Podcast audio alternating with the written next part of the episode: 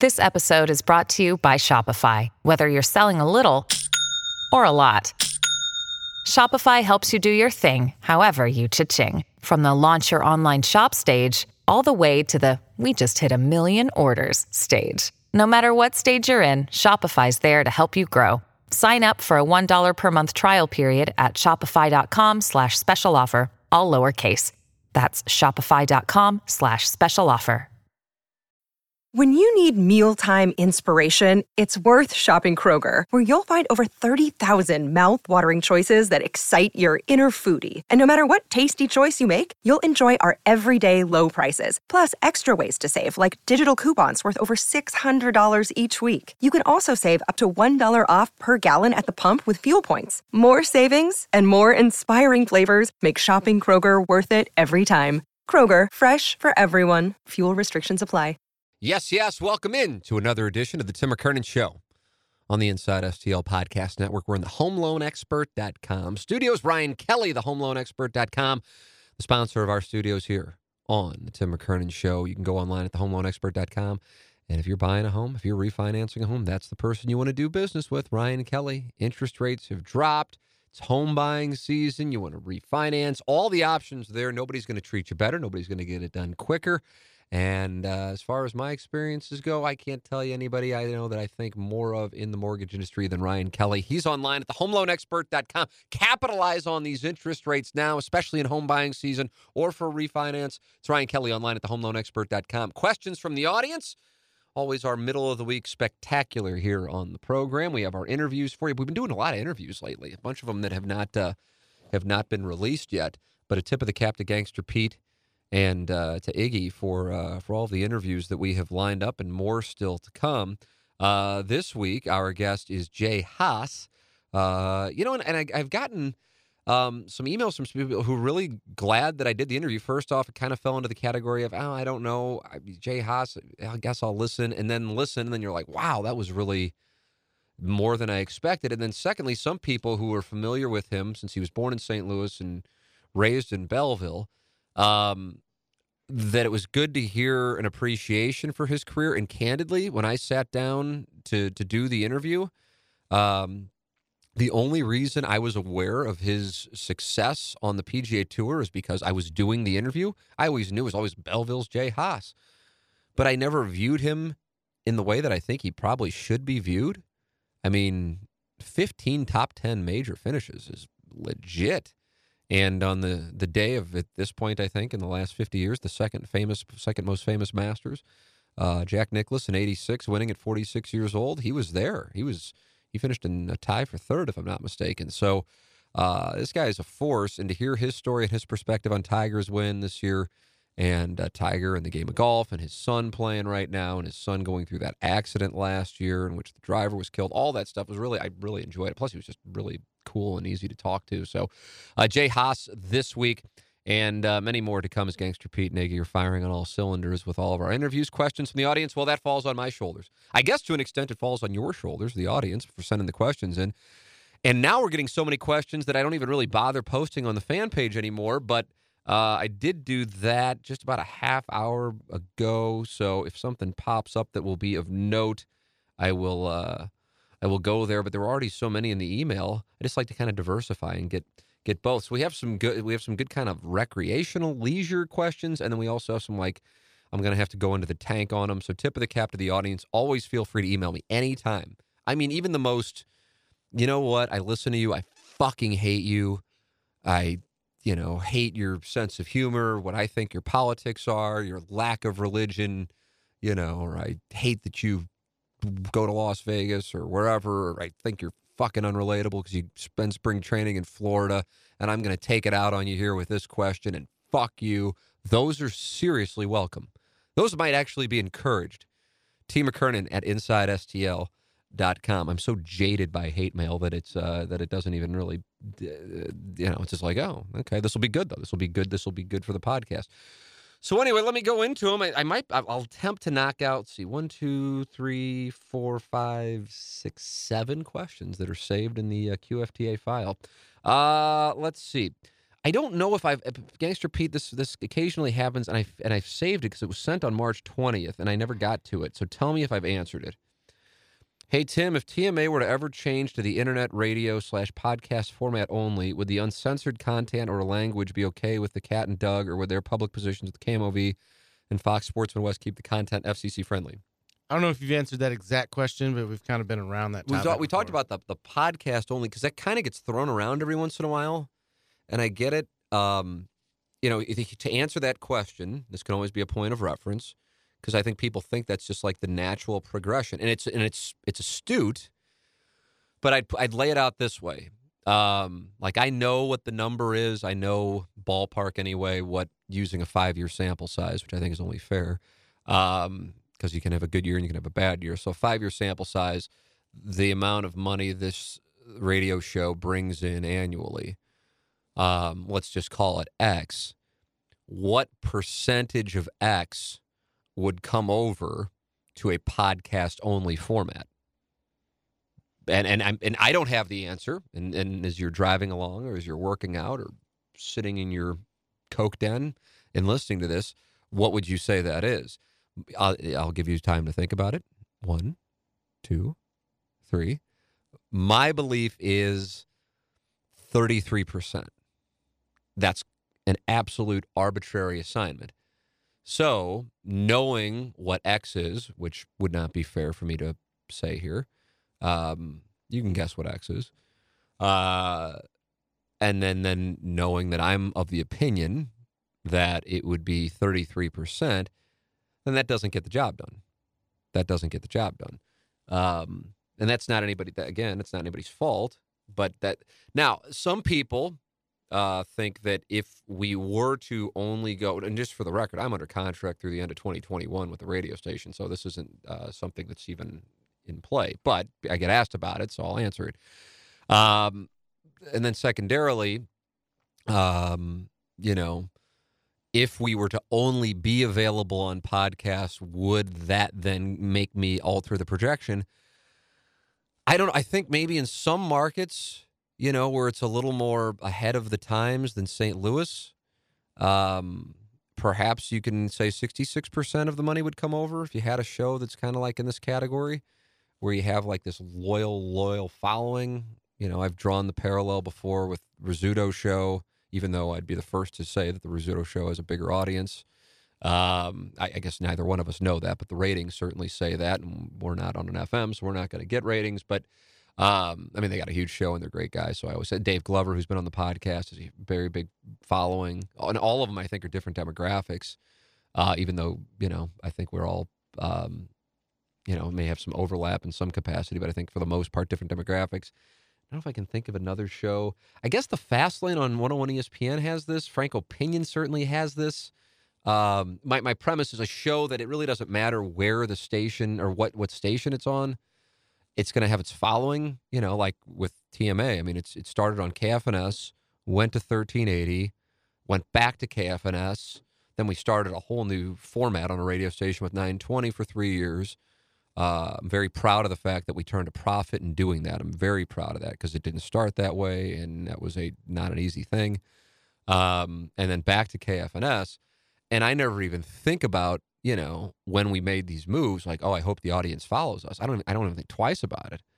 You know, and I remember my dad uh, one time, and you know, while my dad is kind of like a running joke for uh, on the show as being the one responsible for owning the station, getting me all my jobs. My dad, for those who aren't aware, sold media in St. Louis um, starting in the 1960s. His dad, dad died when he was 16, and so he started in the mailroom at KPLR TV and then left as vice president of sales. Um, and so, kind of the textbook American dream kind of story uh, that um, he was. He's like, "Well, Timmy, you got to get billboards to let people know." And I go, "Dad, I mean, I can I can send something out on Facebook or on a website or on you know now Twitter.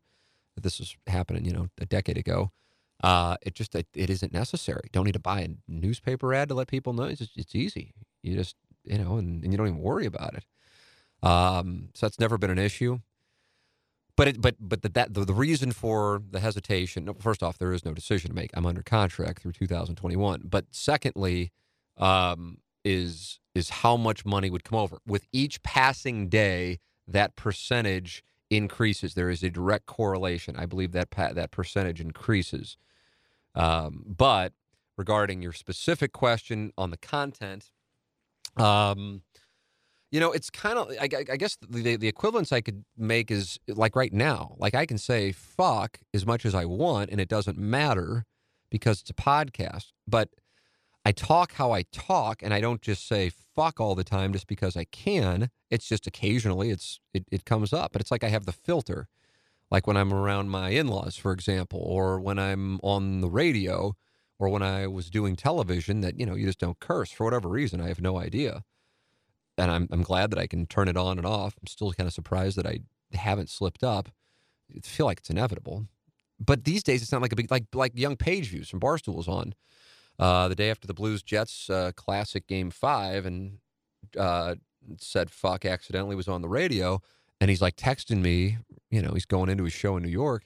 He's like, dude, I'm so fucking sorry. I'm so fucking sorry, but you know, I owe you. And I'm like, dude, don't worry about it. It's just like not, not, even like a, it's not even like we'll forget about it. I've already forgotten about it. Actually, I'm surprised you're texting me. Don't worry about it. It's just not a big deal. But I guess like in 99 or 2000, Tom Ackerman, you know, who's like the like superhumanly nicest person going. Um, I guess he was just starting out. Tom's like a year or two older than me. Um, and I guess something didn't play at KMOX and his mic was still open and he said shit. And it was like treated as like this crisis um, now I realize it's KMOX, but still, in the whole scheme of things, I just I've never for the life of me understood this thing with the the words and like how they can get you fired. I just I've never understood it, and I, I guess I never will. And this, especially when it's my you know profession, like how somebody's career can be blown up because they say the word fuck. It just it just it just it's it, it, and it, it I know I know it's not something that can be reasoned out with critical thought because those possessing critical thought would be like, yeah, it's stupid, but it's just kind of like a, a, dance we have to perform to just move on with things that are actually important. And it's like, okay, I can't say the word fuck. Fine, I'll just move on. I'm not going to die on that hill, but it's just so stupid. So whatever. Fortunately, you know, with satellite radio and you know podcasts, it's gets kind of going away, and, and then and then the generation and the handful of people in that generation that would you know try to get you taken out for it, you know, moving on. Um, but uh, it doesn't, for the life of me, make any sense as far as like the actual content, like the sexual stuff. It's like like when I do go into that, which I think gets a lot more um, attention than it actually actually goes on on the show. Like like I always say, like there become these back in the day. I call them message board truths. Now I'd call them social media truths, since message boards have you know gone away for the most part. Um, like all Frank Cusimano does is talk high school basketball. All Tim McKernan does is talk porn. You know, all Jim Hayes does is, you know, carry the Cardinals water. And I'm just like, wow, you know, I've worked with both Frank and with obviously with the cat now for close to 15 years. And it's that's just these things aren't true. But they just become like it's like how people in some capacity will talk politics and they talk the plagiarized talking points of cable news element of politics or what their surface level understanding of it is and and then that's kind of easier to advance and then to like cast somebody aside because it'll fit with the stereotype and not really have to go into the the deep dive element of reasoning through something that might not have a an easy answer. Um, so yeah, all Frank Cusimano talks about is high school basketball is bullshit. All Jim Hayes does is carry the water for the Cardinals is bullshit, and all I do is talk about porn is bullshit. It is odd that in some corners that's like like the the the scarlet letter and oh, I can't be on TMA because they talk about sex. But then they'll like if somebody like has like a couple DUIs or has you know some legal issues, they'll be on that show as long as they like proclaim their you know loyalty to uh, Christianity. It's a, it is a phenomenal thing. It's a phenomenal thing. But if a guy who you know doesn't have any of that stuff going on talks about sex. Well, I can't be associated with that. But whatever. I, at this point, after two decades of it, you just kind of go, okay, whatever, fine. Doesn't fucking really impact me. I think it's stupid, and I don't really want to hang out with you anyway. You don't want to hang out with me. It's fine. It kind of serves. It's like the scene in Bronx Tale where uh, the uh, the kid, uh, what's his name, Calogero. Uh, are you familiar with this film, Gangster Pete? Have you seen A Bronx Tale with the great Robert De Niro and Chazz Palminteri? I got the DVD. Yeah, all right And uh, and and Calogero's trying to chase this guy down who I guess owes him like twenty bucks, and he's running away from him. And Chazz Palminteri, the wise sage mobster in the film, says, "What are you worried about him for? See?" He goes, "He owes me twenty dollars. I've been trying to get it last two months." he says, "Do you like the guy?" No, fucking hate him. Okay, well then for twenty bucks he's out of your life. You don't have to deal with him. I'm like, all right, it's kind of a nice. So it's like, okay, they want to they want to cast me to the side because I talk about sex and it makes them uncomfortable, or they think I'm going to hell. But then that means I never like get invited to speak at their shit, and and I don't have to be around them. This is a great win. We never really have to cross paths. I don't have to come up with an excuse to not go to shit I hate. Everybody wins, and I can continue to be the the pervert. But uh, you know, it, as far as I, I'm always aware of, um, like if I'm working, whether it be with a cat or Doug or Dan McLaughlin or whomever, I know that most of these people have jobs where they can't swim in my septic tank, and so I I put my big boy clothes on. Um, so that that would be if this scenario were to happen um, I would be just as conscious of that as I have been since 2004. Um, and as the cat always says, if he gets uncomfortable, he just goes and gets a plate of wings. So hopefully that answers the question, which of course is the unofficial title of the questions from the audience podcast. We go into a golf question. Favorite golf course you have played and what you expect your handicap to be by the end of the summer. Ryan Lambert. Uh, Ryan, I like this question. It's a very easy question. I don't have to go into a deep dive on this one. I think Harbour Town is. I think that's in part because it's uh, got family significance because my parents honeymooned there, and we've been going there in Hilton Head uh, since '86 as a family. So there's just there's that element to it. It's got greater significance. Um, as far as toughest golf course I've played locally, I've just never been able to. I've never played Boone Valley. Uh, I've never played St. Louis Country Club. I don't think people would say that's the toughest. A lot of people might say it's the nicest. Um, I just never played well at Old Warson, um, which I think is one of the nicest, um, if not the nicest. And um, I don't know why that is. I don't know why that is. I think I'm playing it here in a few days, and it would be lovely if I could break 90. It would kind of be a surprise. I'm not necessarily hitting the ball real well at this particular moment.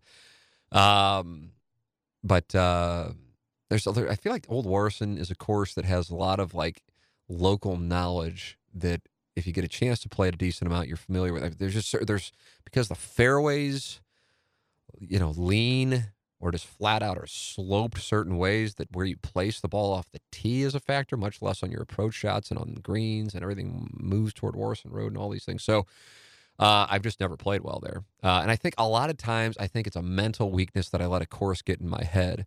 Um, I think that happens at Harbour Town, actually. And in reality, it's just a fucking piece of land, but whatever. Um, it's, so Harbour Town would be the favorite. I think the toughest course, and I guess you could, you know, go with the, the slope and rating and, and actually get it. Um, I played a lot, which is one of those things like, oh my God, can't believe you did it, or good for you for doing it, when in reality, again, a piece of land. But I played Trump National Jupiter quite a bit when we were in Florida. Um, that's where Edmonds was um, staying, and I played with him a hell of a lot, and uh, the spring training. And so we played there a bunch. And that course is so just, I don't even know. I want to say it's tricked out. It's just tough. I mean, it's it is tough. And then Jim, with a strategy that I respectfully disagree with, you know, Mozeliak's like, oh, you guys ought to play the white tees or the blue tees there at the worst. And then Jim's like, and I go, what do you want to do, whites or blues? Because it's so tough. You want to minimize the distance.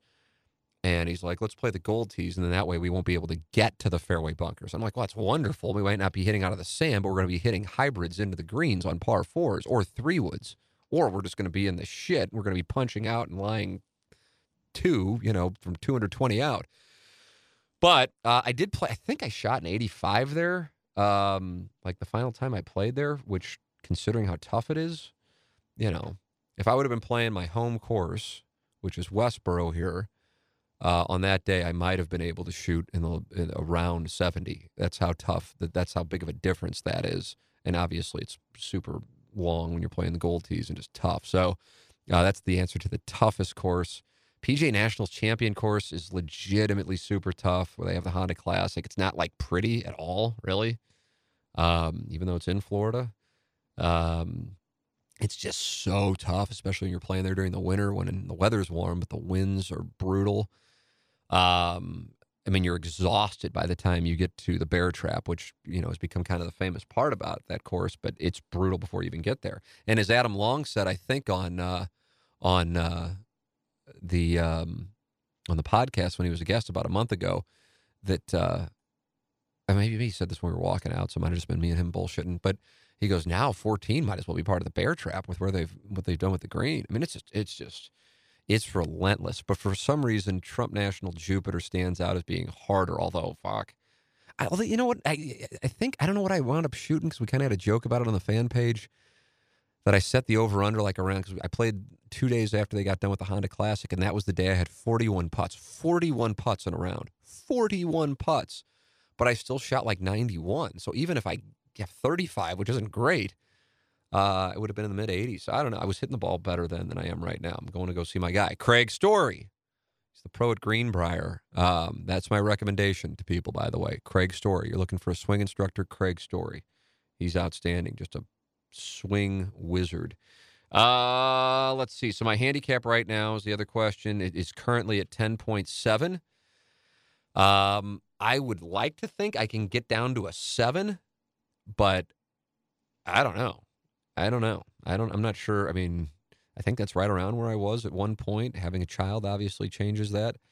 Um, I'm kind of like Craig and uh, Skip Berkmeyer, who's one of the best amateur players you're going to find in St. Louis. They've they've seen my swing and see how I hit the ball, and they're like, "There's no reason why you can't be a one or two. And I'm like, "You guys are just saying this." No, seriously. I'm like, really? I mean, I'm so far away from it.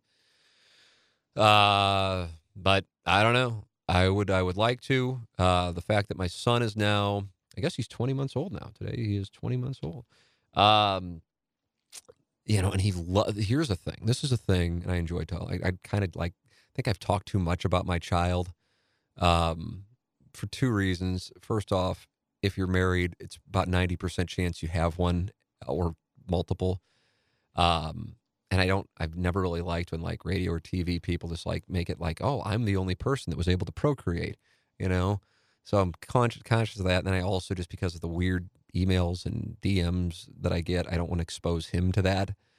Uh, so anyway, with that said, this is something that I do and just I'm comfortable sharing, not a big deal, but I have no idea how this has happened or why it's happened um, I guess it can be perceived that I'm like, uh, who's that quarterback? This is like from like 30 years ago. He wound up being the quarterback at USC. Todd Marinovich. Do you remember his, like where his dad raised him to be a quarterback and like, am I right on that? Is that yeah, the name? good 30 for 30 on that. Oh, is that right? I didn't know it was a 30 for 30 on it. I remember it though, because my dad and my parents being huge Notre Dame fans, like that was the big deal playing USC. And so anyway, um, like that I'm like gearing Jameson. I couldn't if he doesn't want to play golf, I couldn't fucking care any less. Or don't even want to play sports for all I care. Uh, it doesn't matter. But you know, sometimes when he's not running around, and 99 percent of the time, I mean, this is this is, you know, this this kid looks like he spent you know three straight days in a club in Miami in '81 with how much he's all over the place.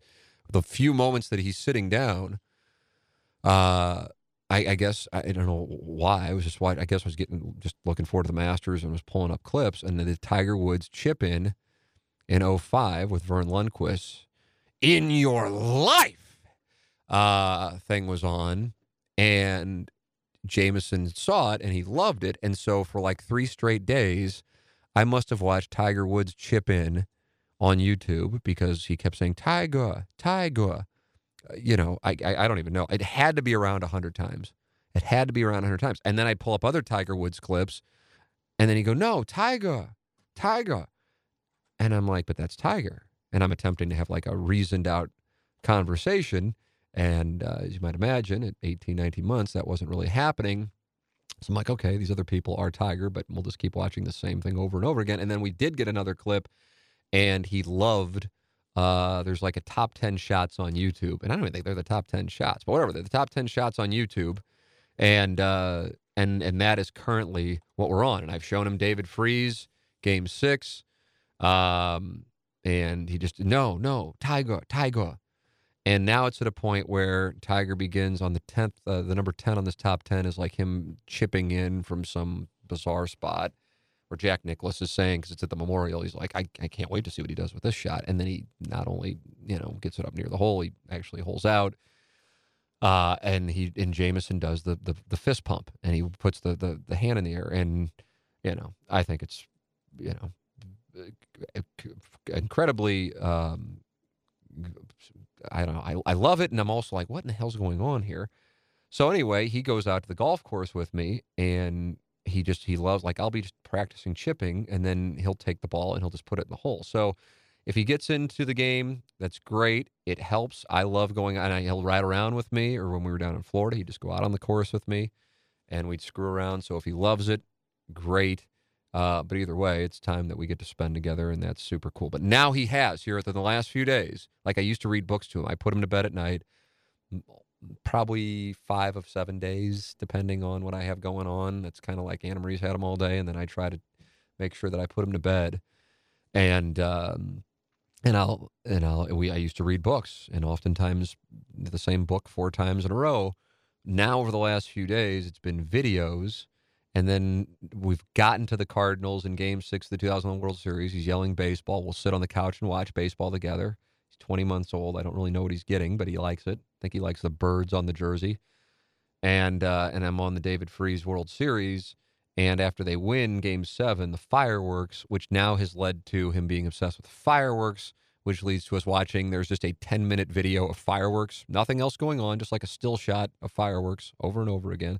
And that's currently where we are. I pivoted off that because when you type fireworks in YouTube, Katy Perry's video comes up, and I'm like, ah, this would be a nice way to introduce him to Katy Perry. We can have a good discussion on lesbianism. And, uh, and he's not interested in that at the moment, but does like Kacey Musgraves, does like Kacey Musgraves at Coachella. We watched some of that.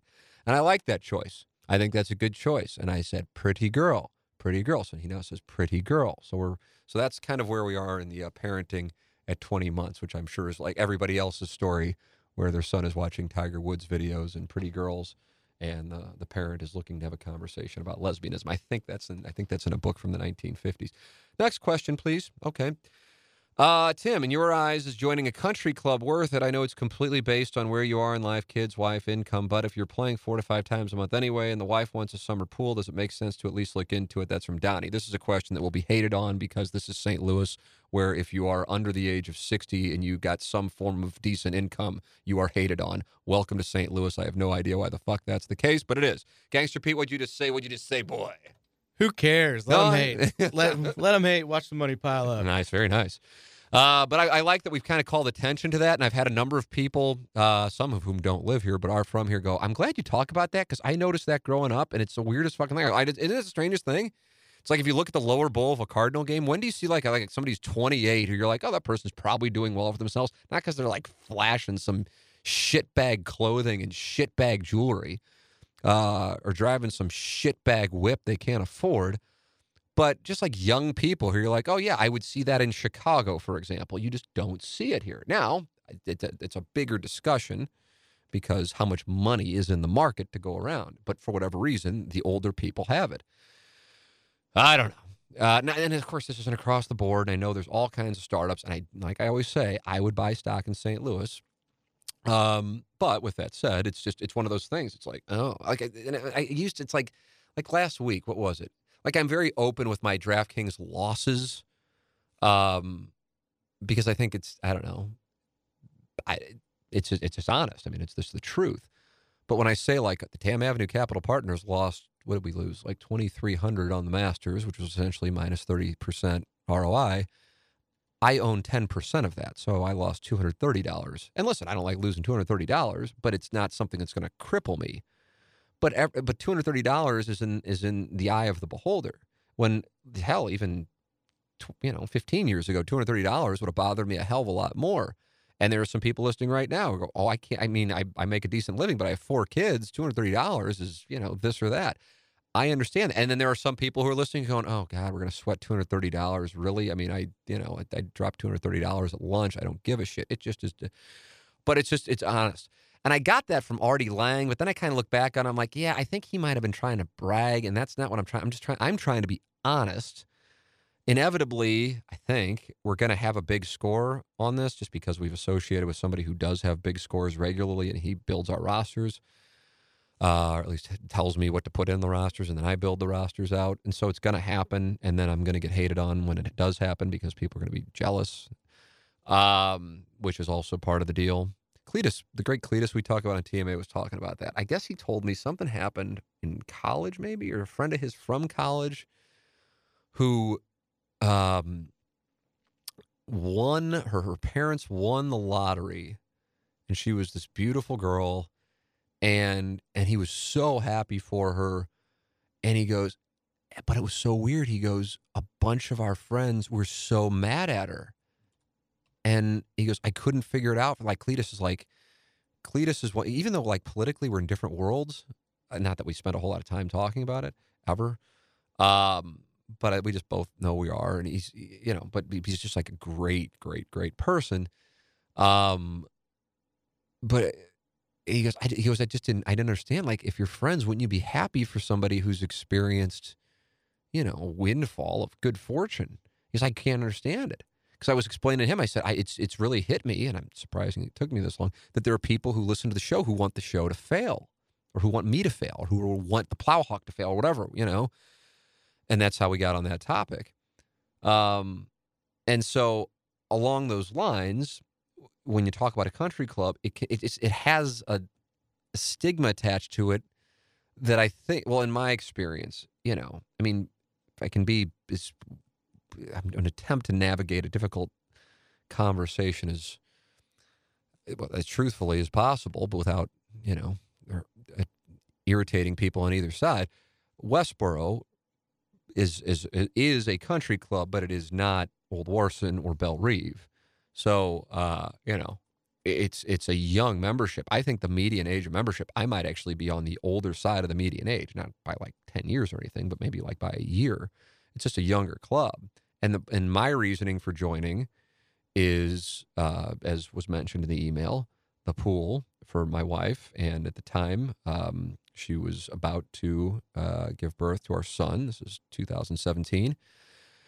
And also, I had just gotten back into golf after not playing for like 10 or 11 years. And um, and for me, I, I don't know what my deal is with it. It's why I could probably never live in Southern California, or if I did, I wouldn't be all that excited about it. Whereas I love to live in New York City, I hate to drive.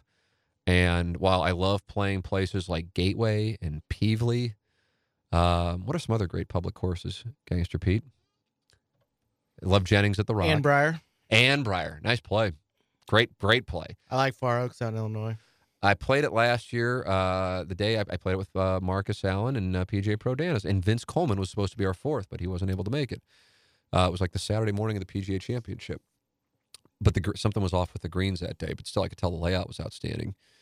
Um, I just don't like to drive. It's like Cletus and you guys will be playing Normandy. It's like, hey, you want to play? I'm like, in Normandy's like a 15 minute drive, maybe. I just hate to drive. It's so it's so weird, but it's just how I am. I don't fucking know, and so you know, not like I can call all my shots, but in this case, I'm like, okay, I want something close, because Fox Run, for example, which is one of my favorite courses in the area, but it's you know, and I could have joined there, um, but it's just so far. Now, if you're if it's worth it to you to do it, you're playing an incredible golf course, a golf course that you can play from like God, I don't even know. I think they can get it to like the mid seven thousands if they want on the yardage. But um, you know, it's also it's a it's a golf club. It's not necessarily a country club, and this is you know something for our family. So in my mind, the answer is yes, but it just depends on what you're looking for, you know. And uh, Westborough can be, you know, from a social standpoint, it can get uh, it can get good and entertaining. And uh, you know, we looked at um, we looked at Algonquin and uh, Westborough because of how close they are, and we were about to join Algonquin. Uh, this is 2016, yeah, August 2016, and then um, I guess I, I guess now I'm getting into stuff that that I know the clubs don't like having public. I'm like, so I gotta I gotta pump my brakes there. But things changed. First off, Anna Marie got pregnant, that being the most important one. But the guys that I was with, um, we went out with uh, two members and their wives and had dinner there. The place was incredibly nice. My grandfather was a member there when we were growing up, um, and uh, and so I was familiar with it. But they've done so many incredible things to it. Um, and they're kind of like, yeah, you know, at that point it was like right around the beginning of September. And they're like, yeah, you know, I mean, you can join, but you know, at the same time, you know, it's the end of the season, so why not just save the money and then join, you know, in like March? I'm like, yeah, it's a good point. What the hell am I doing? Well, three months later, Anna Marie's pregnant, and then things change, as you can imagine. And so, you know, things change, and then we wind up not doing it. So, um, that's about who knows, but that's that's another one. I, I don't know. It's it's it's such it's because I know for a lot of people, it's like, oh, you're talking about your country club. You're so fucking unrelatable, and they just hate on it. But it's an honest it's an honest conversation. I mean, I this this perception that I'm like from some old money family. I mean, it's so bizarre. It's you know, it, it amuses my family because we know what is real. Um, but you know, whatever. But I, I, also noticed in general, it's like one of those things that you don't talk. Some people just don't talk about in general because they're just conscious of uh, it. You know, just the fact that it can rub people the wrong way. Even though it's like I'm just I'm like a fucking creep who likes to play golf and fuck off, and there's not like any prestige in my mind at all to it. Um, hell, I'm sure there's some places that wouldn't let me in actually. Uh, so I don't. For me, it's just about being close to my house. That's all. I mean, that's it. That's it. You could say, "Hey, Tim," not that they would, but take your pick, like St. Albans. You know, I've I've played one of the courses. I've played both the courses there. You know, I it's incredible, but I I don't live there, so it would I, I just wouldn't do it. Fox Run, as I mentioned earlier, I love that place, but I wouldn't utilize it because I don't like to to be in the car for 50 minutes. So um, that's the reason. So to answer your question, my answer is yes, but I mean it's a case by case basis and what you want and what your family wants, and I guess how much you would use it. Um, I've also made some some friends there, some really good guys there, and uh, my wife's made some friends there. And it is it's just you know it's it's it's fun to be able to take my son out and just you know hang out with him you know and see how much he enjoys just being on the golf course. That's a cool thing for me to experience. There it is. There i'm unrelatable again i guess. Doesn't matter what i say i'm unrelatable. You grow up in south city and you you know you build a business and do fucking creepy sports talk radio but all of a sudden you're unrelatable. Go fuck yourselves. That's what i've decided to say right? I needed to say i need to say go fuck yourselves uh, if you're saying that. Tim, if this is a topic you don't want to broach, I totally understand. God, now see, I have no idea what I'm about to open. I just saved it. It was sent on April 17th, and now I might regret that I'm uh, opening it and talking about it. However, I am just curious if you have ever had an addiction and if you were able to overcome it. This doesn't have to be strictly something you were ingesting, but be anything like sex, food, etc. I struggle on a daily basis with addiction and can't seem to find a way over the hump by myself. My family has a history of addiction, and I don't know if that truly makes me more prone to it or if that is just a talking point bullshit. Anyway, I'm reluctant to ask for help or even discuss the matter with others. I'm able to do a pretty good job of hiding my addiction, but just wondered if you have ever truly encountered anything addiction related and how you were able to overcome it. Thank you. Um, yeah, good question, and I'm comfortable discussing it. I think I think I would be prone to a gambling addiction. I think. Um, fortunately, I'm not. Um, but I th- I could see it happening. Uh, and I say that just because at a trip to Las Vegas, God, 15 years ago, holy shit, like almost to the day now that I'm doing the math. Um, I think I didn't keep track. I mean, I was a part of it. I was just so fucked up. Um, but I lo- I think I lost. Well, I mean, it's another unrelatable thing. But th- listen, this is a di- this is a different ball game because I didn't have it. I mean, I had it, but it was like it was like you know, I lost thousands of dollars, not five figures, but thousands of dollars, and most of it was playing video poker. Video poker. Video poker is is like if if somebody said I've really had a tough time the last couple of days, I've been going to the casino and I've lost its slots, and you'd look at the person like, what the fuck is your problem? I can recall, now this is the Hard Rock Hotel, which I guess is still around. I think it's it's uh, switching to like the Virgin Atlantic Hotel. Richard Branson, Sir Richard Branson. I apologize if he's listening. Um, but at that time, the Hard Rock Hotel was, I mean, it was the place. It's it's definitely no longer the place but in the early 2000s, mid 2000s, I guess some Entourage episodes were shot there. I remember actually this trip I'm speaking of. Uh, I remember seeing Gary Dell'Abate, Baba Booey, uh, walking, you know, at a restaurant where we were at the Hard Rock because the Stern Show was about to do like a week's worth of broadcasts there live. Um, it was just the place to be in that pool and rehab, which is what the thing is called on uh, on Sundays there. I mean, it was just you know, it was another, it was, and it went on for a while. I mean, I guess it still might be going on, but it's not like what it was then. Um, I have some pictures like saved from like 2007 where we had. Uh, remember the the website The Dirty? And I can't remember what the girls' names were. I bet I could find them because I might have saved the pictures on there, but I don't even know. I mean, we one of my buddies would always get a cabana, and you know the cabanas. You know, for those of you who are going out there and you're in your 20s and you want to know the play, or maybe 30s, God bless you, or 40s if you're still doing it. Uh, you get you know you get either the cabana or the table at a Las Vegas club, and then you pick off the bachelor party. I mean, this is ABC poker shit. Uh, most of the time, uh, that's what they want, it's what you want, and everybody wins, and they drink for free, and you know you can do your thing, and God bless and Godspeed. Um, so yeah, there was. Uh, this was actually the one I have to I'll have to tell this story because it's, for my opinion, quality, and it's good and creepy. And I want the podcast to get creepier. Um, but yeah, my buddy uh, finished in like I think it was like 160th place in the World Series of Poker main event. And he won 65,000. And so I was flying out there. It was right when I was really into poker, still losing player in 2007. And um, and we're like, my God, he might make a run. And I didn't know if he was good or bad. I'd never played with him. Um, you know, I think at this point now, 12 years later, he'd probably say he luck boxed his way in. God bless him. But yeah, man, he won $65,000. And so right when we land, I think he busted, or maybe like we had a layover in Salt Lake or something, and he busted. But either way, we're going to celebrate that night. So we go to a club and we go to uh, to Tao. And I mean, I don't have anything to do with this shit. I'm along for the ride. I'm just happy to be in Las Vegas. Um, it was right after actually I just left KFNS and knew I had I'd either signed my contract with 1380 or I was, I was kind of in this three month non compete thing, so I had nothing to do. And I just went out there and just fucked off. And I wound up staying out there for like another week. Um, but anyway, we go to this this club, and sure enough, standard play. Guy with the money gets the the table, and a huge. It was like a, it wasn't even a table; it was like a, an area. So the bachelorette party from a large university, on the off chance they're listening 12 years later, and God, it just it's you think about it, and it just makes it make it honestly. While I'm amused by it, it makes me lose faith in humanity. It cuts both ways. One of my friends wound up hooking up with the bride's mom.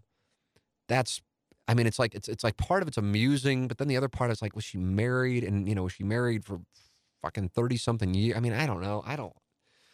Then uh, this, from my standpoint, in in one respect, is that you, you tip your cap, and then another one, it's just like, God damn it. So I don't know. You do with it whatever you want. Then another one, another one of my friends wound up hooking up with both the bride and the maid of honor, and it was an MFF in which they entertained each other, and uh, and he entertained them both, which is a win. But then at the same time, it's the bride and the maid of honor, and oh yeah, she's about to get married here in the next couple of weeks. I don't know the status of the maid of honor, and now you never know anybody's arrangement. You know, you never know what everybody's got going on. Maybe there's an understanding. Who knows? And I, I don't, not my place to get involved in it or judge or anything like that. I don't give a shit. But I'm just telling you, I know this is what happened. And then there was a girl who, you know, I don't know. I guess I, I, when I told the story in 2007, you could say one thing. Now I guess I got to be more careful, as if anybody's really monitoring this for its quality of content. But um, you know, uh, she wasn't going to be engaging with anybody on that evening, uh, and so my compadre, who was with the uh, the bride and the maid of honor, uh, at the same time in what one may call the less popular MFF.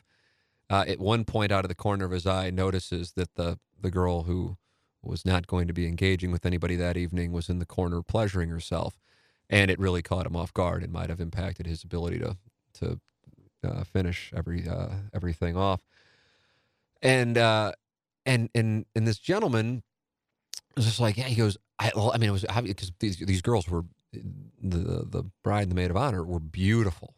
I mean, this wasn't just like a you know, this you know, this was this was this was this was nice. but he said once I saw her in the corner, he goes, just ruin the whole thing. And I said, I, you know, this isn't this isn't a bridge I've crossed, but I th- I think I would be able to just go, oh, okay, and then continue enjoying what's going on, you know, with there with me. Uh, but yeah, it threw him off. Um, and then the next day was the day where we were in the cabana, and uh, and and I can't remember what their names were. God, some somebody's listening. They'll be familiar with the dirty.com. And I, I could hell I could post the pictures. God, and they were they were two blonde girls and they were famous on the dirty. And uh, you know, good looking. I mean, certainly a lot of plastic surgery, especially for being in their twenties, but whatever. And they're just like, I mean, they're doing a variety of things with each other, and people are pouring vodka down various areas and then drinking. I mean, it's just, just super I mean, I guess this shit's still going on. I don't know. I mean, for me at 42 to be even like around it at this point is just kind of odd. Um, so I'm detached from it. I would imagine it's still going on. Um, but uh, yeah, I mean, it just gets so creepy and you get so sketched out. And that's what I was doing. This is 2004, so three years before this trip.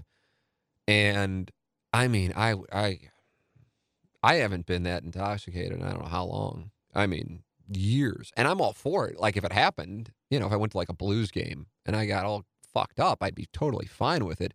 It's just now with a child, it's like, oh, you know, not only am I to feel like shit, it's not like it's not like Jameson's to, oh, you got fucked up last night. Let me give you a day off. I'll have I'll have, you know, the babysitter come over. You know, I'm on one way or the other. So um, it just isn't really in play. But I would get so fucked up, and not like alcoholic fucked up, like Las Vegas fucked up. I'd get so fucked up that uh, that um, I'd, I'd wind up playing video poker, and the sun's coming up, and I'm losing so much money. The problem was, I was successful at video poker, like the first couple times I not first yeah first couple sessions, not first couple rings of it. Uh, and I won two thousand dollars, I think, twice by hitting four deuces on Deuces Wild Video Poker, and I'm just like, oh, sweet, this is a way to make money. Not realizing that the math on this is it's like Sam Ace Rothstein in a casino hazing the guy's balls off for uh, the fact that there are a bunch of jack jackpots going off. You know the odds of that happening, but I didn't. I'm just like, oh, this is great. I'll just keep putting money in. Eventually, I hit the four deuces, and then I just kept putting money in, putting money in, putting money in, and oh my god, how much money I lost. And this is the time in Las Vegas, I'm sure some of you can relate to it, when the hookers come out. And uh, and I remember my buddy, and I think Mr. Lucky's is still there. It was there last time I was there. Like this is only a year ago. It was like the little diner off the casino floor. And uh and he and, and what a strange deal. Hookers came out. And then he goes, he winds up going to Mr. Lucky's and like having breakfast with her and then engages in digital play with her, but he's the one performing it. And I'm going, what are you doing? I mean, there's so many things you go, what are you doing? But what I'm thinking, what are you doing? It's like, what are you doing? What are you doing? What are you doing doing that to a woman of the night at a diner? But that's what I remember about it. So the question was, am I addicted to anything? I think I would be prone to addicted to gambling. I think I was addicted to playing online poker, but I made money at it. You know, like it's a different deal. But for the first few years I played, I was losing money. So it's a different ball game. But back end, it was from 2008 through 2011 and Black Friday, April 15th, 2011, I was profitable, like in a substantial, substantial way. Not that it was going to like allow me to move into Huntleigh, but I was, it was, it was a bad beat when that uh, went away. And I guess you can still play now, but the games aren't near the size of uh, of what they were when you had Poker Stars and Full Tilt, and I guess Party Poker in the early 2000s going on. So that's where I would be on that. Um, you know, I, and and and and as far as how I was able to overcome it, I, I honestly, as much as I still think it's wrong that Black Friday happened, is when the U.S. shut down online poker. Uh, the answer is how I was able to overcome it is probably the U.S. shut down online poker. That's the honest answer. Now, I also was 35 years old too. I mean, it's kind of like, all right, it's had there not had I not gotten into online poker, I think I would have done a hell of a lot more with Inside STL. I think, but I was making decent money, and online poker is kind of like a leisure activity. and it took a lot of time away. I mean, when you're playing, you're running deep in a tournament. That's 12 or 14 hours. Um, I also, I'm certain it impacted my relationships. Certain it did. Even, I mean, you know, Anna Marie, uh, and we've been together now 11 years, so she was a good part of that time. And you just think back on how much time you wasted. I talked about this a couple months ago, one of these things, and it's just, uh, I mean, you know, it's, it's that's a monster regret. Even though I made money, it's a monster regret because of the time, the impact on people, impact on relationships, friendships. Not that I was like mean spirited because of it, although if I had a bad beat, I'd go on not not on tilt, but it just put me in a bad mood. But the time, the time, god damn, you know. So, uh, yeah, I mean, I only overcame it because I, I, I mean, I still could play it. It just wasn't as easily accessible and wasn't as interesting to me because you couldn't win as much. So, anyway, um, I know that doesn't help in this case. I don't know what this gentleman's addicted to. He didn't say, but uh, you know, it was it was it was made difficult to access, and I'm totally against that. But uh, that was that was one of the reasons why. Yeah, man, I don't know. I mean, had that not happened, I don't know if we would have been in a position to do what we did with uh, WGNU 920 in 2013. Because I'd been like, oh, I don't want to do that. I want to play poker. I don't know. Um, all right, uh, Timmy recaps, who's been having a nice run of good questions lately. I believe he will be our final uh, final one. Um, let's see.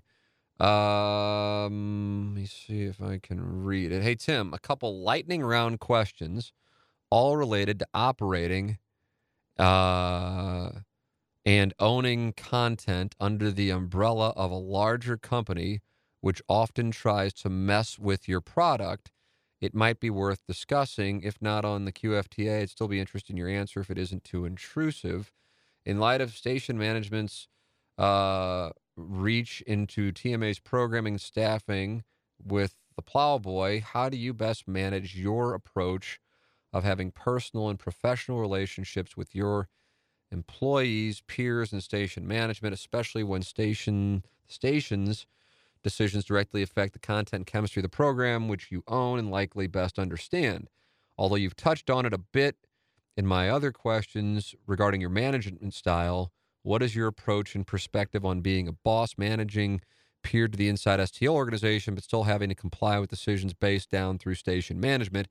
It's a unique dynamic owning the programming between the hours of 7 to 10 that's being aired on the station airwaves while simultaneously employing inside STL guys mixed with 590 staff during said program. How difficult is the tightrope walk of honoring your agreement and business contracts with the station while also retaining creative control over the show, which has proven to be the flagship program for said station? Hopefully, the sentiment of the email comes through clearly. Thanks and welcome back, Plowsy. That's from Timmy Recaps. So, Timmy Recaps, uh, for those of you who are loyal listeners to TMA, he is a, a, very active TMA listener. And even a very active TMA listener is, and I know he's not doing it intentionally, um, is is inaccurate with his assessment of the dynamic. Uh, and I guess I take for granted that people understand it, not not like it's so complex, but the people just are so into it that they know it. And but I mean, still, it still comes up. It still come. I had an email yesterday from somebody who I knew like in the '80s, who was complaining about something that was said on the show, um, and uh, and said, you know, I just I just want you to be careful, even though you didn't say it. You know, I know with your ownership you could have liability. I'm just like, the fuck. You know, I mean, people still think, but I mean, like, how can I blame them? They have their their have their their jobs, their families, their own interests. Like, why the fuck would they know exactly what my situation is? Um, so I guess it allows me to make it clear. I mean, again, kind of a point of reference, similar to the podcast statement. Inside STL, which is the company I started in 2005, which still 14 years later exists, um, is is essentially at this point its almost only source of revenue is Gangster Pete's T-shirts at this particular moment. Um, in December of 2018, uh, I uh, did a deal, an addendum to my contract with Markel Entertainment, which owns KFNS, in which uh, the podcast, I will continue to own the content of the podcast, but they will have the right to sell the advertising on it. Why did I do that deal? Be happy to answer the question. Thank you for asking. Because it was just becoming an awkward spot with me selling advertising, uh, even though I'm employed by KFNS, and we could be in the weird spot of um, competing for the same dollar. It's not what I want. It's not what they wanted. It was uh, something that I just wanted to get away from. But Inside STL still owns the content of what you're listening to right now.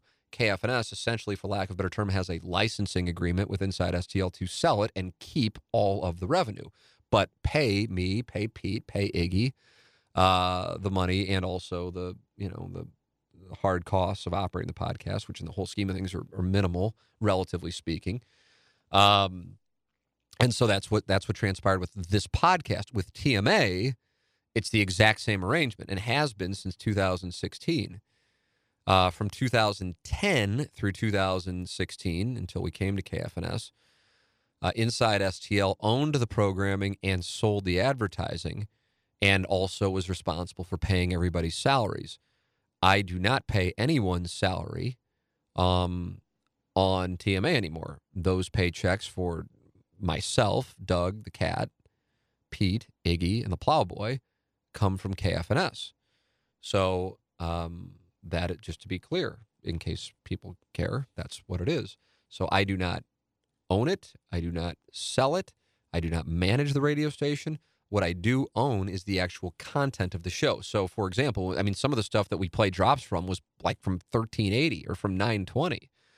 So we own the content of the show. It's kind of like a very big stretch, but like Stern, like they play archives. Well, I mean, he was on K Rock, you know, for a lot of this stuff, but he owns his stuff. Colin Cowherd talks about owning his content. So I own, Inside STL owns the content, but we do not sell it. Uh, I mean, I can sell it as a sales rep, but the money would go to KFNS, Markel Entertainment, the parent company. And I realize it's probably so fucking convoluted. And to me, it's like a second language because it's what I've lived for a number of years. Um, but, you know, for some people, you're either skipping through it or you're just like, I don't understand. I don't care. You know, get back to the threesome story in Las Vegas. But that's the question. Uh, I I think, Gangster Pete, you can chime in on this since you're one of the uh, the six people on TMA, even though the newest of the lot. Uh, I still think that with, I think almost, I think everybody on the show actually, I think that I think they think that I still am in some way like involved in managing. I think because I feel like things are said like Doug will say to me, "Hey, just want to let you know I'm going to be out." You know, you know, is that okay? And I'll be like, "Yeah." I mean, I, you know, I, and I and he's not he's, he's not being rude. It's just kind of like for that that seven year period, I guess I was the person to talk to. Um, but I mean, I'm not anymore, and I don't really want to be either. Um, and so I think there's that's something that is, certainly if the people I'm working with have that weird, I've gone from this to that, then I can understand why the audience still is. Uh, some of the audience is still confused, or it is it is such a unique dynamic that it's difficult to like. If I ex- ex- explain it to somebody on the outside, they'll go, "Okay, I don't understand." You know, what do well, you? I hear you say it all the time, but I'm here all the time. Yeah. So for someone that is just listening to minutes at a time, they might not hear it. Right. But yeah, I think the I think everybody that's around knows. I mean, Yeah, Doug the- just uh, yeah. might think Yeah, I know. I don't know. But like to. a cat, like when things pop up, he's like, I don't know. You know, we'll get on the phone. Like, I don't know what you can do. He goes, I know you don't run it. I know it's a different Right. deal. You know, and I know you got a family. And I'm like, I understand. I said, but I understand. I said, but the goal is to keep the group together. This is a really good group, and I don't like to get into, um, you know, what's been the best group. Like I used to get annoyed with Larusso when he wouldn't do that. I think I've made this comparison recently. Um, you know, like, oh, man, I don't like to make comparisons. I'm like, oh, dude, what does it matter? But now I get it because then it's kind of like, oh, you know, are you taking a shot at somebody by saying that this group's better? It's not. It's just I know this is a good group. Um, and not to say that other groups haven't been, but there have been times when things have not been what people maybe publicly think they were, uh, good or bad, and we just don't, you know, broadcast it. We just navigate it. Um, or times when people think things might be really bad when in reality they're really actually good or better because you know a change has taken place. So, um, with that all said, this is a good group, and you don't want to mess with something that's that's working. Um, there have been so many things. This is like a recurring theme on this, but the questions so oftentimes kind of feature this TMA behind the scenes stuff, and I'm happy to talk about it as much as I can talk about it. There are so many times, even within the last five months, um, where things have gone on and it's just never gotten public. And uh, and I, I think it's the right way to operate, just in general, not because of some moral reason per se, although maybe there is an element of ethics in it. But it becomes a distraction, you know, uh, on the air. And then it's awkward for the people who are hosting the show if you're, you know, in a spot like with the Plowhawk thing. I mean, I made it. I I didn't like what happened, but I did appreciate that station management, John Hadley. Uh, I said, "Well, how do you want me to handle this, John? Because you know that I completely disagree with it. Now we're not sitting here screaming at each other about it, but I'm, you know, you know where I am on this. I disagree with this." but the audience is really pissed off and they're going to want to talk about it. How do you want me to explain this? he goes, blame me. It's fine. He goes, blame me. And I'm like, okay. I'm like, all right, well, that, okay, great. Because if he would have been like, I don't want you talking about it, it would have been a really awkward spot. It was already awkward, but I would have really realized. So I appreciate that. And obviously, I'm very grateful that he's back. It's a big part of the show. But I mean, there's no, there's no not big part of the show. You know, it, it would impact, it doesn't matter it's just one of those things that, um, you know, I, I, I can't explain it. You know that it's there, there's not anybody who, if they left, uh, it wouldn't be a huge impact. There's no way because it's a, because it's about a group of people. So you know, even with with Stern show, I think Artie's been gone for seven years, and you know, from my standpoint, I know for me at this point, I only listen to his interviews because I don't like listening to, and even I, I might be missing out on some good stuff, but at this point, I'm kind of trained to go, now they're going to do something with Ronnie, the limo driver, or whatever. And it's just, you know, some dumb game. And I'm just like, it's, it doesn't do it for me anymore. Uh, so um, I listen to the interviews. And, you know, you don't want to alter something that's working. And, you know, fortunately, we got our group back. But as far as like how I you know, I mean, I guess the question changes now because I'm kind of laying out that I, um, you know, am not in the position that maybe you think I was. Timmy recaps, or maybe I'm misreading it, and if I am, I apologize. But yeah, it's a di- it's a it's a difficult. It's in one sense it's difficult. I, I think I, I don't think it was as difficult going from peer, so to speak, to manager in 2010 as it maybe has been in going from manager to back to peer in 2017 is when that happened. Um, and I don't and I, I don't really have an explanation for it. I guess for me it's fine. I think for other people maybe it hasn't been because they're kind of like, well, we liked being able to talk to you about things or the way that you did this or that. And you know, things were so smooth, you know, when you know we were at 920 and I enjoyed that. I missed that. I'm like, yeah, I understand, but they, they might have been to you, but to me and my wife, who were we were working together, it was brutal at times. Now there were maybe you know the first year or so were brutal, brutal. I think what I think it started to calm down once I got away from doing the show with Edmonds. Not because I didn't like doing the show with Edmonds. I mean, fuck, I just talking about I played golf with him a million times a few months ago, but because I was when you're running the station and you're doing the morning show and the afternoon show. I mean, that was I look back on that and I think, what in the world? It's kind of like the poker thing. Like, what in the world was I doing? Uh, but it was running me into the ground, and I can't let you know I can't I can't let my professional life run me into the ground and make me bad in my personal life. Can't do it. Can't do it again because I did it before. Can't do it again. Can't do it again. Won't do it again. Um, just won't. And you know, and maybe people miss that too. That it was like producer Joe uh, said one time. Said just you know, I mean, sh- there's always shit around this show, but Tim always fixes it and it's just kind of a nice place, you know, to be. And I'm like, that's a great compliment. But at the same time, I think there's kind of this expectation that, okay, well, it's fucked up. You know, it's like, I can't anymore. I can't because I got to take care of my wife and my son. You know, now that doesn't mean I'm going to become like a gangster and just go at all costs. We're going to do whatever we got to do. That's not what I'm saying. I just, I can't. Your priorities change. It sounds so cliche, but that's the truth. And so I can't. And I won't because I'm on the phone all the fucking time and I'm trying, I just can't do it. Can't do it.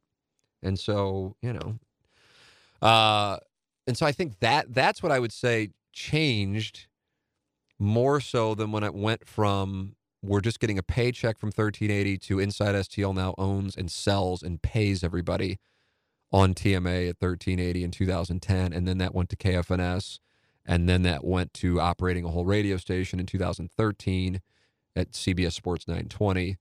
Um, you know, uh, and I mean, I got you know at that after a, a, year or so of really being brutal, we got our bearings and we got it going, and uh, that was a peaceful time. That was a, a good time and a peaceful time, and it's why we were attractive to other station owners, not just uh, this station, but other station owners, because they're like, oh my god, how's this thing on 920, which some people can't even hear, doing what it's doing?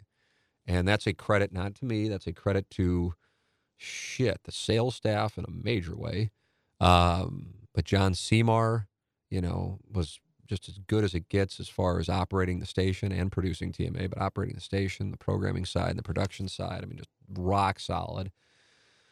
And the shows. I mean, the people, you know, just behaved themselves, and it was just a good group. So um, it was, and it was a good vibe. I think, um, you know, but it just got to a point where, you know, I guess the station ownership there was like, okay, they're killing it, and now we want a piece more of a piece of the puzzle uh, pie, and it's like, well, now you know, now you now you're now you're pricing yourself out, and we're going to go.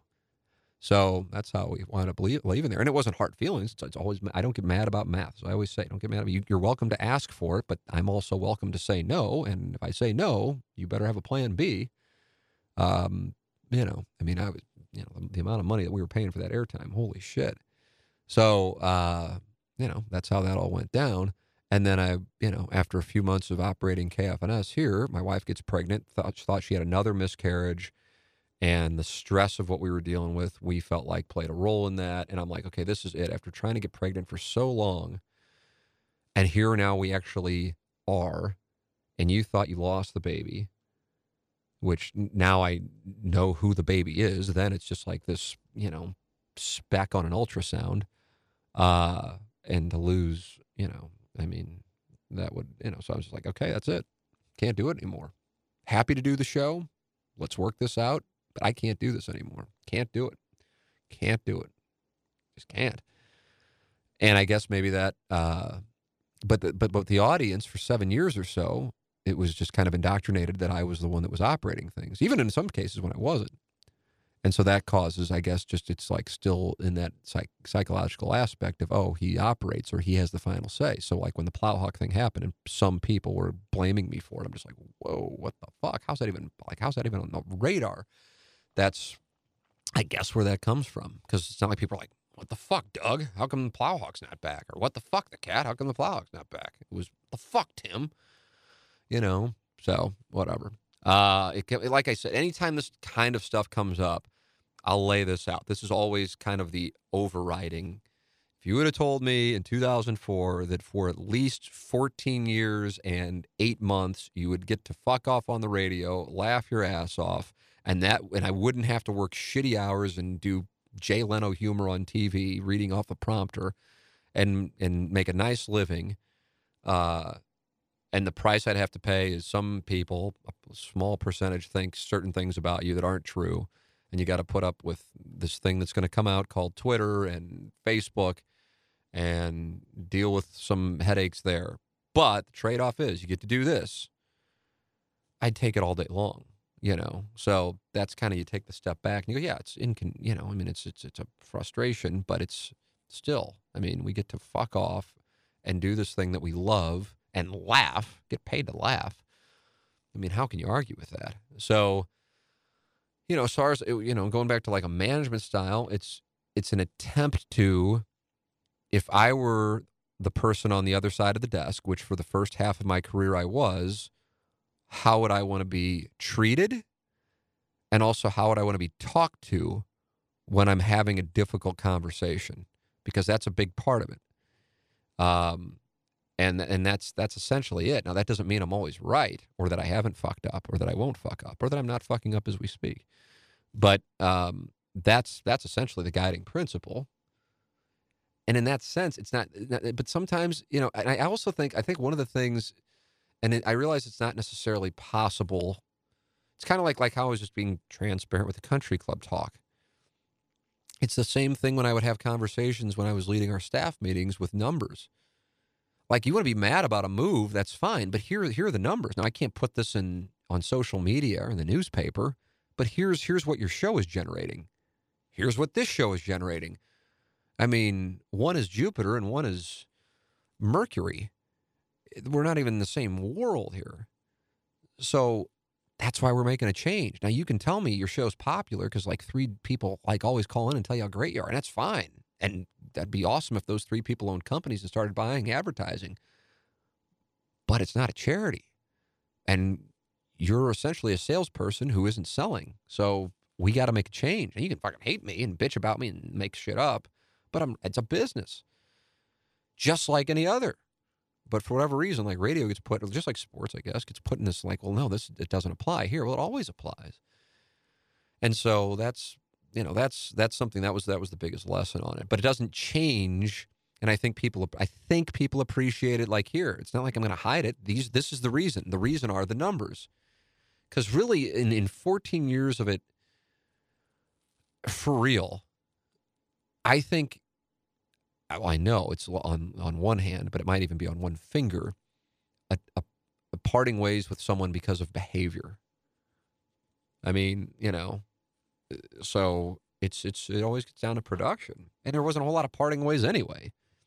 Um, if anything, I would want people to come in and have that awkward conversation. I can always pick up the physical tells too when those are starting.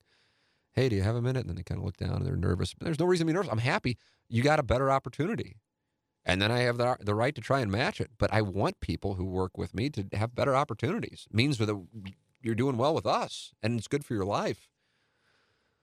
So if and when that time comes, and it will, and whether it be with Gangster Pete here, or whether it be with Doug or the Cat, or with Iggy or the Plowhawk, uh, or Jay or Charlie or whomever, God bless.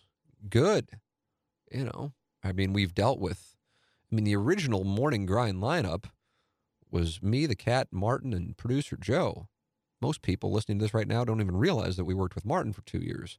And many don't even know who the producer Joe is outside of the guy who texts into the show bitches about Iggy. He's been gone for six years. But it's just part of the deal. You're going to have some change. But as far as a management style, you want people to be successful. You don't want to like, oh, you're leaving? Well, then I'm not going to talk to you. I mean, that's that's indentured servitude. So I don't know. I don't know. I, I think um, I think there's I think there's a uh, I guess a, uh, to an extent a lack of understanding or confusion perhaps of what my exact role is. But I mean, how can I blame people? Like I said, they have their jobs and their personal lives. Why the hell would anybody really know what the hell my role is? But just to be clear, there it all is. So, uh, good question. Timmy recaps. Hope I answered as always. Thank you to our sponsors for making questions from the audience and the Tim McKernan Show podcast possible. Uh, thehomeloanexpert.com, Mark Hanna, Evergreen Wealth Strategies, James Carlton, the Carlton State Farm Insurance Agency, Design Air Heating and Cooling, online at Johnny Londoff, Chevrolet, they have that TMA buyback program going right now. They want to buy your car back, not necessarily even for trade, just buy your car back. They want that. They'd rather do that than go to the auction. And then if you go out there and say free Dotem to Johnny Londoff III or Chip, their new car manager, you get $500 off the price of the car. How about that? Free Dotem gets you $500 off. It's Johnny Londoff Chevrolet Chevy, Find New Road. So there it all is. The Tim McKernan Show questions from the audience. Any questions you may have, send them in. T. McKernan at InsideSTL.com. Always enjoy answering your questions. And thank you for listening to another edition of the Tim McKernan Show on the Inside STL Podcast Network from the HomeLoanExpert.com studios.